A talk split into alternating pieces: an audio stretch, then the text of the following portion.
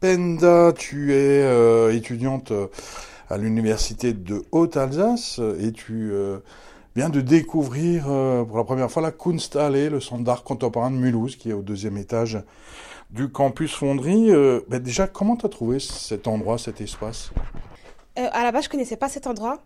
Et en fait, c'est mon professeur du coup de radio qui m'a fait découvrir cet endroit, vu que je devais faire un, un reportage sur l'exposition euh, qui était présente ce jour-là. Ok, donc l'exposition euh, d'Anne-Marie Maes, euh, visible jusqu'au 30 avril 2023. Donc, ça ressemble à quoi? C'est de l'art contemporain C'est compréhensible C'est drôle C'est Comment tu as ressenti cette visite d'exposition?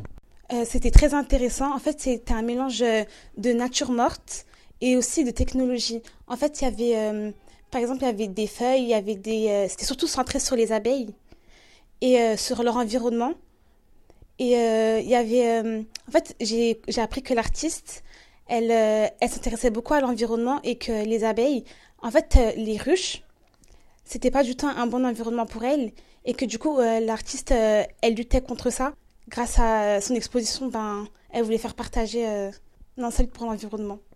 Ben, pour le coup, j'étais la seule étudiante et du coup, euh, je pense que ça pourrait sensibiliser, mais plus ceux qui s'intéressent à l'art, parce que si on ne s'y intéresse pas, on ne peut pas euh, directement être sensibilisé par le message qu'elle veut faire passer. On est forcément obligé de d'y aller ou bien par le bouche à oreille, mais sinon, euh, je ne sais pas si ça peut vraiment sensibiliser la cause. L'exposition d'Anne-Marie Maes est visible jusqu'au 30 avril 2023, salle Kunstalles.